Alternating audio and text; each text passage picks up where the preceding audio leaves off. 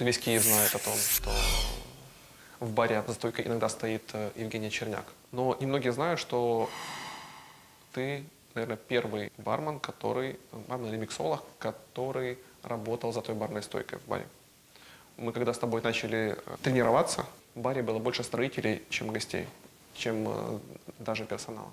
И когда мы тренировались, строители еще заканчивали бар. Это было за час до открытия. Там есть супер жесткий руководитель, у которой, в общем, вздохнуть без разрешения нельзя. И, в общем, она держит бар. Она достаточно жестко вела э, себя со мной и в конце э, аккуратно поддержав меня, шепнула, что чаюхи, чаевые, сегодня рекордные за все время существования бара. То есть мне хорошо жертвовали. хорошо. Ты пробежал первые 30 километров в Не, жизни. Жек, Тебе Жек, 45, Жек, да? Жек, Жек, мне 41. Извини, 41. Херово выгляжу. У тебя есть э, любимая фраза в жизни? Лучше быть богатым и здоровым, чем даже бедным, но больным. Мудро. Это Одесса. Мой дедушка из Одессы, и, в общем-то, я рос примерно с этим э, месседжем.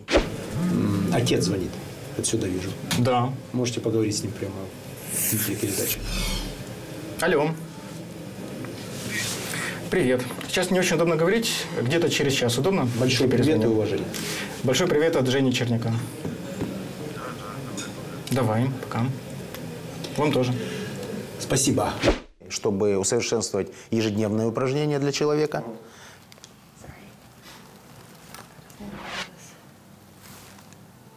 Это останется в кадре. Любимая история любых телевизионщиков, у них всегда в момент передачи садятся батарейки.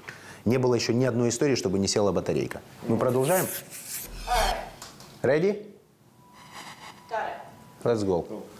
Ну, улицу Червоненко мне надо. Ну, понимаешь? Мама звонит. Мама звонит из Германии. Маме от всей съемочной группы привет. Да, Первая вот Женя закончена. Черняк портится. Лучшая передача. Передает тебе привет. Целую тебя, я перезвоню. Я тебе перезвоню, мам. Перекуривай. Ох и Жека. Я фокусируюсь на городе, я фокусируюсь на большем, на большем, чем слово это. Что это такое? Я думаю, что ребенок съел мясо в твоем ресторане и это не то. Да елки-палки, это... Там какое-то 5D кино, а она смотрит и орет. Вы меня пригласили на завтрак, но я пока ничего не съел. Очень зря. Говорят, шампанское вы какое-то выпускали, у вас Не выпускал. ваш бренд провалился, там какая-то Не, нехорошая не история выпускал Не выпускал. Однофамильцев много. Э, Знаешь, иногда как шу- шутят, что подписанный контракт – хорошее начало для переговоров. Это ужасно циничная шутка, но иногда бывает такое вот э, и случается. Согласен с тобой. Это страшно угнетает. Но когда человек говорит одно, думает второе, а потом делает третье, поэтому я всегда заканчиваю все протоколом беседы. А ты знаешь, что есть страны, есть системы права, где до сих пор действует устная договоренность. Допустим, вот э, ну, у меня семья долгое время жила в Шотландии. Там ты купил квартиру, если ты сказал адвокату, там адвокат всегда, я покупаю эту квартиру за эту цену. Вот ты сказал, все уже для суда достаточно, потому что он поверит адвокату. Это для нас даже представить невозможно. Знаешь анекдот про пельмени? Когда бабушка говорит с э, внуком и говорит, давай так, если ты съешь 25 пельменей, то можешь не убирать в комнате. Это юридический анекдот, я его знаю. Да, она говорит, хорошо. Ест, считает, доедает последний пельмень, говорит, бабушка, ну тут 24 пельмени. Она говорит, ну вот, видишь. Это все, что нужно знать о договорах. Существует мнение, что айтишники – это отдельная каста, у которой есть некий заговор против нормальных людей. Никогда не работает Wi-Fi, никогда не работает компьютер, никогда всегда висит программа. В общем, происходят какие-то события, они говорят на каком-то непонятном языке. И мы, мы, люди, которые говорят, которые не айтишники, плохо их понимают. Это так? Да. То есть это некая тайная ложа, Тайное сообщество. Как? Мы на уровне с масонами. на, на уровне с масонами, да? То есть это заговор, чтобы Wi-Fi никогда не работал. Вы все как ужаленные. Кто прикоснулся, жить не может ни в каком другом месте. Не не- они абсолютно идентифицируют себя с политикой. Вы ходите как политики, вы едите как политики, вы говорите как политики, хотя политиками не являетесь. Что тебе там делать? Да я кушаю как спортсмен, как пацан, как я знаю. Я просто привык, что на меня смотрят, поэтому пытаюсь не сморкаться, не лизать тарелку, как некоторые языком. Видел, красивый какой, нарядный. Чтоб женщинам нравится. Я, например, считаю себя королем яичницы. Ну, то есть я так готовлю, как мне кажется, э, вкусную яичницу. И, в общем, когда мы собираемся семьей, это у нас целый челлендж. У нас там даже соревнование некое присутствует. То есть каждый готовит свой сорт. А вот, э, например, ты, ты готовишь завтрак? Или ты же профессиональный я повар всегда, я всегда готовлю завтраки дома. И никто, кроме меня, завтрак не касается. Всегда семья собирается на выходных э, за столом и завтракает как минимум раз в неделю, в субботу или воскресенье. Я все готовлю, все накрываю, я знаю, что кто любит. А посуду потом моешь? Или приглашаешь каких-нибудь ребят из своих ресторанов? Я никогда не приглашаю. Есть, э, я накрываю, а старший сын убирает. А что касается виски, Женя, виски это респектабельная пьянка. Вот э, надо быть более честным. Если же человек, вот как на Западе, хочет выпить, погулять, они приходят там, на дискотеку, например, берут водку, э, какой-то сок свежий, и вот это делают купаж и пьют. Это чистый алкоголь. А виски... Особенно виски меня умиляет, отлично? когда берут виски 20-летние. там, И Кока-Колу. А. Коктейль «Идиот» называется. 20-летний виски и сладкая Кока-Кола. На работе. Понимаешь, это э, алкогольная тема, это моя карма, она меня преследует по жизни. Представляешь, 20% разговоров со мной, с человеком, который занимается спортом, пробежал марафон, объехал полмира, прочитал полмировой библиотеки, который обладает набором э, коммуникационного интеллекта, меня спрашивают, что пить, почему я это не пью, что с водкой, почему водка, о водке и так далее. Я думаю, нужно поменять фамилию, называться Евгений Водкин. Евгений Водкин. Да. Как ты считаешь?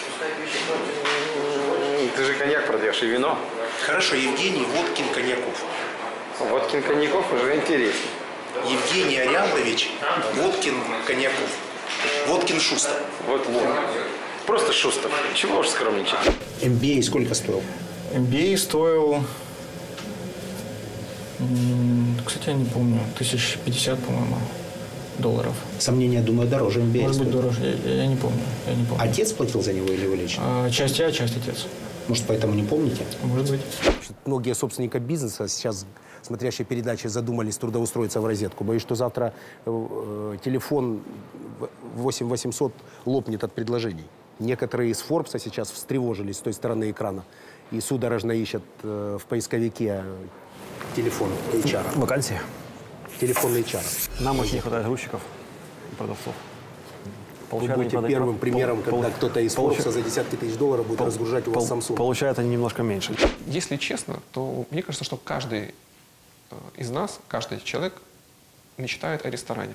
Кто-то в 30, кто-то в 40, кто-то в 50, но э, все, с кем бы я ни говорил, все мечтают о своем ресторане. Ты знаешь, а я всерьез уверен, что каждый человек мечтает выпускать водку. Ты верующий человек?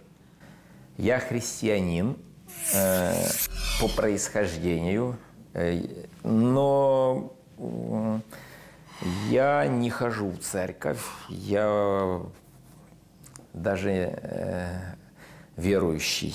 Э, Я э, верю в... Во что я верю?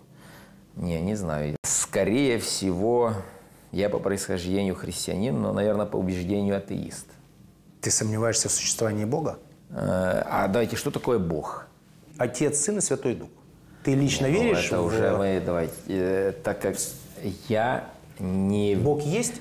Э, Я верю в закономерность, что есть неизбежность, что вести себя нужно так, как ты бы хотел бы, что поступало, поступали с тобой, что все в мире взаимосвязано. Но э, Бог – это слишком простое объяснение вот этой причинно-следственной связи.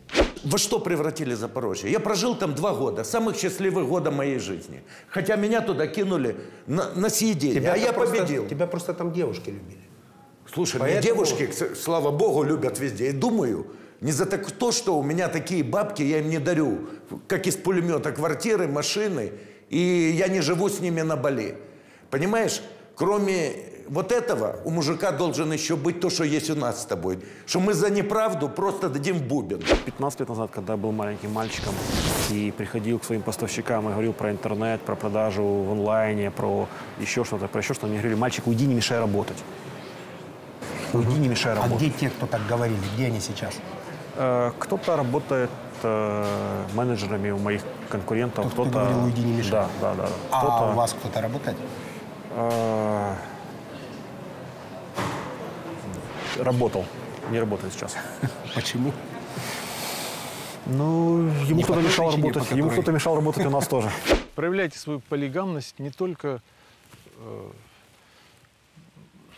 в обыденной жизни, но и в своих пристрастиях в магазине. Я волновался по поводу окончания вами этой фразы. Ну, потому что мужчины очень консервативны.